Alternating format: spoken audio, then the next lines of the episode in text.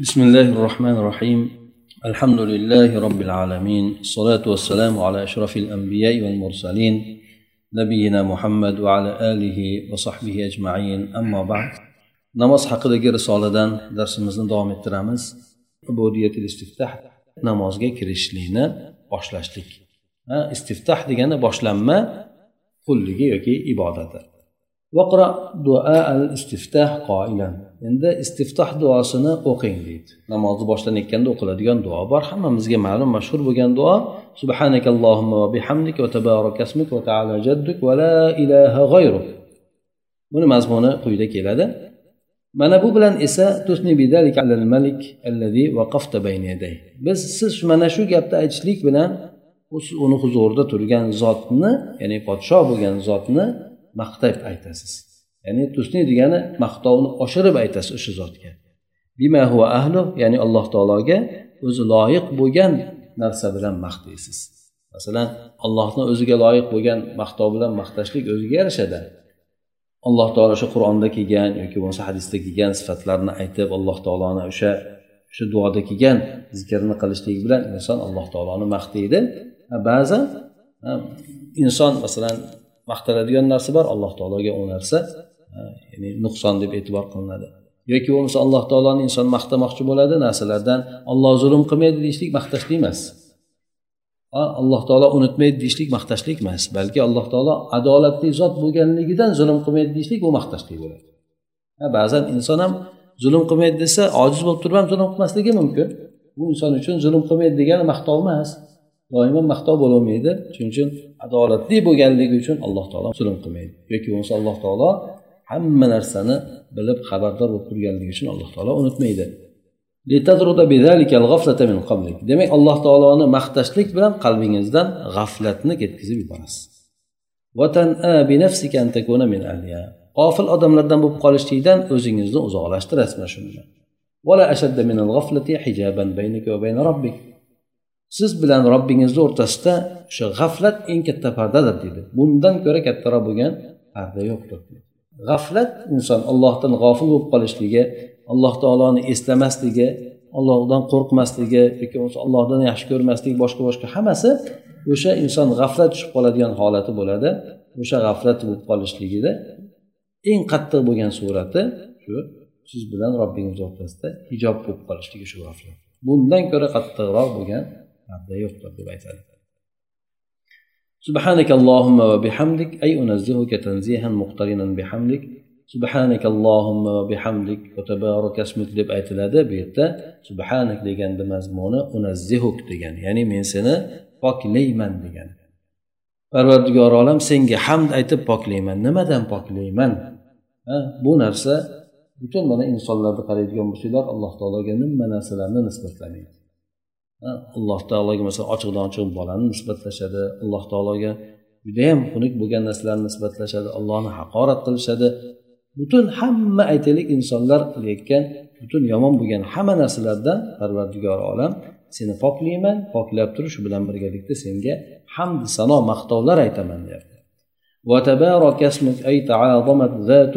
وكثرت بركة اسمك وكيف لا وكل خير هو من ذكر اسمك tabarakasmuk deganda ma'nosi ya'ni parvardigor olam seni isming judayam muborakdir judayam ulug' buyuk bo'lgan zotsan.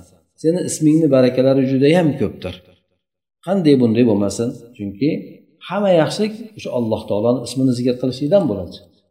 Alloh taoloni zikr qilib inson so'rashligidan allohni ismini zikr qilib duo qilishligidan inson nima duo qilayotganda nimani so'rab aytayotganda parvardigor olam o'zing mag'firatli bo'lgan zotsan g'ofur bo'lgan zotsan gunohimni kechirgin. O'zing hammadan boy bo'lgan zotsan o'zing behojat qilgin. O'zing rahmdil bo'lgan zotsan marhamat qilgin. Ya'ni hamma alloh taoloni ismlarini zikr qilishlikda butun yaxshilik bor deb aytadi. Degani minal ulu val jad al azama demak seni buyukliging judayam oliydir. Haqiqatda inson tasavvuridan tashqari bo'lgan zot alloh taolo demak judayam judayam buyuk bo'lgan zotdir. Ha bir juma xutbasida aytib o'tdik. Demak alloh taoloni buyukligini inson tasavvur qilishligi haddan ziyod alloh taolo buyuk bo'lgan zot buni misolida aytib o'tishadiki olimlar dunyo osmonini tagida deydi. Dunyo osmoni tagida bizdan o'n ming yil yorug'lik tezligida uzoqda bo'lgan planetalar bor yulduzlar bor o'n ming yil yorug'lik uzoqligida. Uni aytishadiki bir sekundda yorug'lik tezligi uch yuz ming kilometr bo'ladi. Bir sekundda yorug'lik tezligi uch yuz ming kilometr.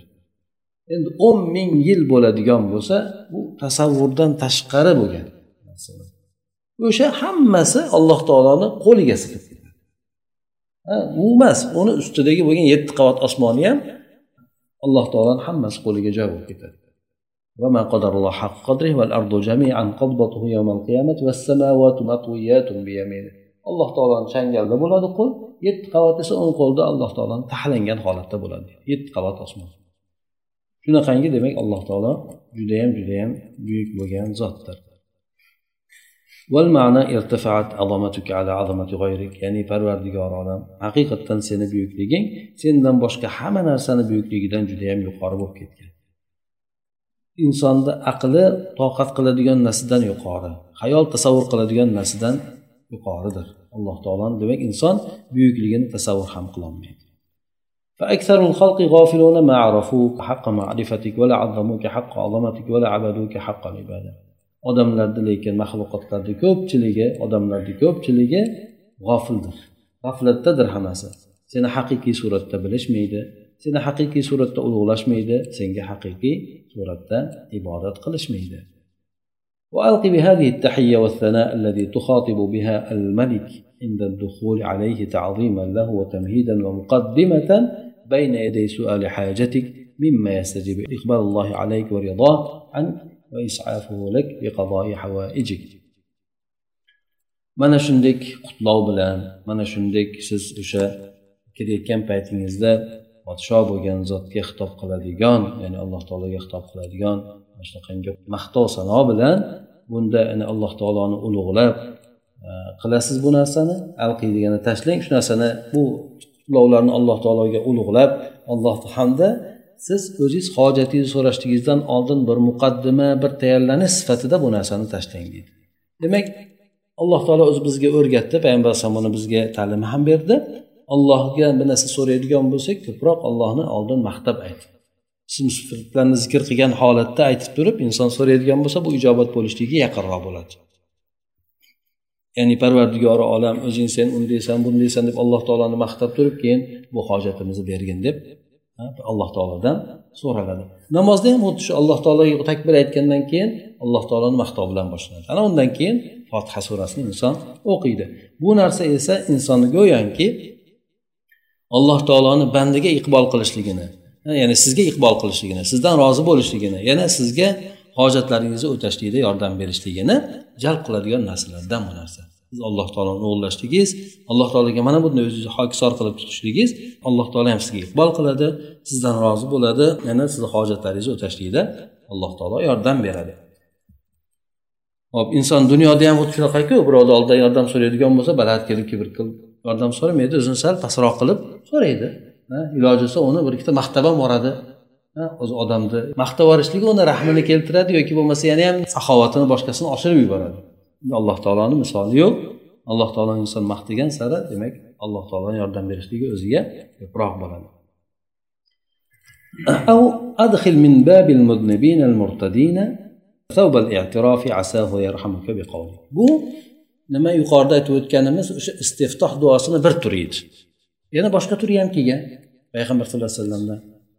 Shuning uchun aytyaptiki bu alloh taoloni birinchisi ulug'lab kirishlik bor. Maqtab ikkinchisi banda o'zini gunohkor ekanligini e'tirof etib kirishligi bor. Bu yerda mana payg'ambar alayhissalom aytadiki yoki bo'lmasa boshqa ishingdan kiring. Bunda siz gunohlarni qilganda e'tirof etgan kiyimni kiyib olgan gunohkorlar eshigidan kiring siz ya'ni gunohlariga e'tirof etib o'sha gunohkor ekanligini e'tirof etgan holatda o'sha eshikdan kiring dedi.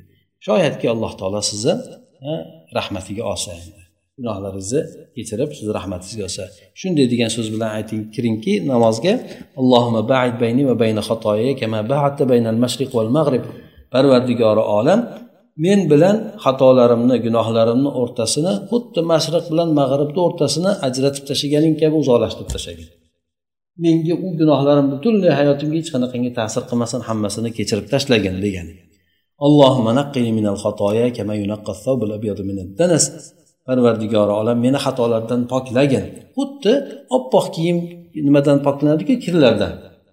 Oppoq kiyim kirlardan poklanishligida kiyim oppoq bo'lib qoladi. Ana o'shandek meni ham xatolardan poklagin deb aytyapti. Ya'ni parvardigor olam meni xatolarimni suv bilan qor bilan o'sha do'l bilan yoki muz bilan meni xatolarimni yuvgin. Ya'ni xato kirishligi insonni qalbini qizdiradigan narsa o'shaning uchun shayton bilan keladi. Suv bilan qor bilan o'sha nimalar bilan judayam. Ya'ni inson issiqda suv keladigan bo'lsa rohat qiladi. Ana o'shandek meni ham qalbimni rohatlantirib butun xatolarimni kechirib yuborgin deb aytadi. Bu ham o'sha istiftoh duolaridan bittasi. Demak bittasida alloh taoloni ulug'lab kirar ekan inson yana boshqa bir turi bor ekanki uni aytib kiradigan bo'lsa banda o'zini gunohkor ekanligini e'tirof etgan holatda gunohlarimni kechir deb demak alloh taoloni huzuriga kirishni boshlaydi ya'ni ibodat qilishni boshlaydi. Payg'ambar alayhissalomdan bu surati ham kelgan. وهو مدخل هام وهام هام تستفتح بها صلاتك ya'ni bu shu namozingizni bilan boshlaydigan judayam judayam muhim bo'lgan kirish qismi. Bu yuqorida aytib o'tganimiz inson o'zini xatokorligini e'tirof etgan holatda namozga kirishligi. Sizni tavbangizni tarixida yangi bir davrni yangi bir alomatni boshlanishligi bo'ladi bu narsa. يتجاوز حدود اللسان إلى الجوارح والأركان لتقدم من بعد هذه الصلاة البرهان على جديتك في إعلان توبتك aytadiki demak bu tavba qilishligingiz tilingiz bilan parvardigor olam shu xatolarni kechirgin deb aytishligingiz til chegaralaridan butun a'zolaringizga butun aytaylik rukunlarni hammasiga o'tadi undan keyin bu bilan esa siz mana shu namozda o'zingizni tavbangizni e'lon qilishlikda jiddiy ekanligingizga bir hujjatni taqdim qilgan bo'lasiz bu yerda. Ya'ni shu duoni qilishlik bilan haqiqatdan tavba qilishlikka jiddiy suratda tavba qilib kelayotgan ekanligingizga mana shu namozda taqdim etasiz o'zingizni deydi. Shuningdek yana go'yoki sizga o'sha qalbingizni fanosini sahnisi sahnini tozalashligingiz. Avvalan ya'ni kutilayotgan ziyoratchini qabul qilishlikdan oldin qalbingizni sahnasini to'liq tozalashligingiz kerak bo'ladi. Bu kutilayotgan ziyoratchi kim? Endi bu oyatlar qur'ondagi oyatlar bo'lsin namozdagi zikrlar bo'lsin. Ana o'sha narsalarni inson fikr qilishligi tafakkur qilishligi boshqa narsadan oldin kirishligidan oldin demak inson gunohlardan forig'i bo'lib olyapti alloh taologa tavba qilib olyapti bu esa alloh taolo tomonidan insonga keng ochib beriladigan eshik bo'ladi. Ma'lumki deydi kir kiyim bo'ladigan bo'lsa unga atir foyda bermaydi. Ha kir kiyim bo'lsa atir foyda bermaydi. Demak atir surkalishligidan oldin bir tozalab yuborish kerakda yuvib yuborish kerak bu narsani demak qalbni xushuvda olib kelaman desangiz unda o'xshamaydi. Qalbni bir tozalab yuborsangiz ana undan keyin unga xuddi toza bo'lgan kiyimda atir yarashib turgandek o'sha toza bo'lgan qalbga ham hushu boshqa narsalar yarashadi keyin ومن وظائف استفتاح المغفرة أيضا أنه يضع معدلا يوميا للتوبة لا تهبط عنه فيذكرك بتجديد توبتك على الأقل كل يوم خمس مرات ولا مكان أنسب لك من المحراب ولا مقام أرجى للعفو من مقام الصلاة aytadiki bu mag'firat bilan boshlashlik vazifalarida inson demak mag'firat so'rab alloh taolodan rahmat so'rab namozni boshlashlik vazifalaridan biri shuki bu narsa sizni tavba qilishligingiz uchun kunlik bir surat tezligini qo'yib beradi. Muaddal degani bu regulyator deb qo'yadi. Haligi anaqa qog'ozlarda bo'ladiku o'sish tezligi deb qo'yadi. Bugun muncha ertaga muncha yoki haligi sxema bilan diagramma bilan ko'rsatib turiladi. O'sha narsani muaddal deyiladi. Siz tavbangiz uchun kunlik o'sha jadval yoki diagramma Э, qilib beradi bu narsaki siz tavbangiz o'sha narsadan tushib ketmaydi demak doim ko'rib turasiz tavbam qayerga ketdi ekan teparoqqa olib chiqishga harakat qilasiz pastga tushirib yubormaysiz. Shu narsa shu diagramma qilishligi sizni tavbangizni yangilanib hech bo'lmaganda kunda besh mahal yangilanib turishligini sizga eslatib turadi. Ya'ni go'yoki besh mahal har doim o'sha narsani aytib turishligingiz sizni tavbangizni yangilab turadi. Ya'ni namozga kirayotgan paytingizda parvardigori olam meni gunohimni kechir deb demak o'sha so'z bilan boshlaysizlar demak tavbangizni jiddiy suratda e'lon qilayotgan bo'lasiz dedi.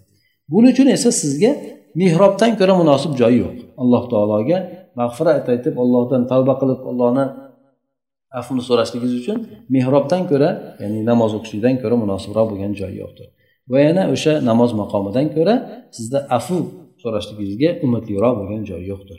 Namozda turib shunday qilishligingiz eng o'sha alloh taoloni huzurida qabul qilinishligiga umidli bo'lgan e, maqom bo'ladi أو امزج بين الدعاءين دعاء التعظيم ودعاء المغفرة في دعاء واحد نافع جدا endi uchinchi o'sha istiftoh duosini keltiryapti demak ikkitasini aytib o'tdi subhanakallohumma bilan keyin allohumma baid bayni va bayna xotoyani aytib o'tdi endi yana uchinchi payg'ambar alayhissalomdan kelgan surati bor ekan istiftohda ikkita duoni o'rtasini bir biriga aralashtiring endi deydi ya'ni o'sha duo qaysi edi? Ollohni ulug'lashlik ham bor uni o'zida esa inson o'zini mag'firatini so'rashligi ham bor. Alloh taolodan mag'firat so'rashligi ham bor. Shu ikkala duoni ham bitta duoda jamlaysiz foydali bo'lgan jami bo'lgan duoda jamlaysiz bu qaysi duo? Aytadiki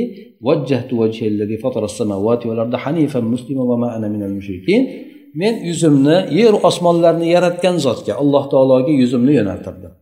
hanif bo'lgan holimda hanif degani shirkdan haqqa yoki tavhidga moyil bo'lgan holimda musulmon bo'lgan to'liq taslim bo'lgan holimda men hech qanaqangi mushriklardan emasman إن صلاتي ونسكي ومحياي ومماتي لله رب العالمين لا شريك له وبذلك أمرت أنا من المسلمين albatta o'qiyotgan namozim bo'lsin qiladigan boshqa barcha ibodatlarim bo'lsin hatto hayotimu mamotim hammasi alloh taologa xosdir alloh taologa taalluqlidir Alloh taoloni esa hech qanaqangi sherigi yo'qdir.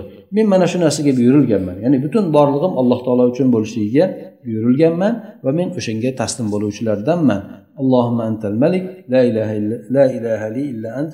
Parvardigor olam sen o'zing malik bo'lgan zotsan sendan boshqa men uchun iloh yo'q. Anta robbiy va ana abduk. Parvardigor olam sen meni robbimsan men esa seni bandangman. Valamtu nafsi va ataroftu bidambi ana endi alloh taoloni ulug'lagandan keyin o'zimga zulm qilib qo'ydim. Gunohlarimga e'tirof etdim. Jamian parvardigor olam meni gunohlarimni hammasini o'zing kechirgin deb inson aytishligi ya'ni e'tirof etishligiki inson gunohni sendan boshqa kechiradigan zot yo'q. Xulqlarni eng go'zaliga meni hidoyat qilgin yo'llagin. Xulqlarni eng yaxshisiga esa sendan boshqa yo'llaydigan kimsa yo'q.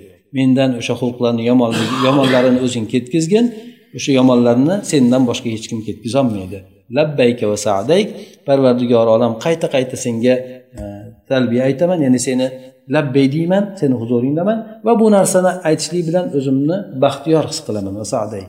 Val xayru kulluhu fi yadayk ya'ni yaxshilikni hammasi seni qo'lingda yomonlik esa senga nisbatlanmaydi.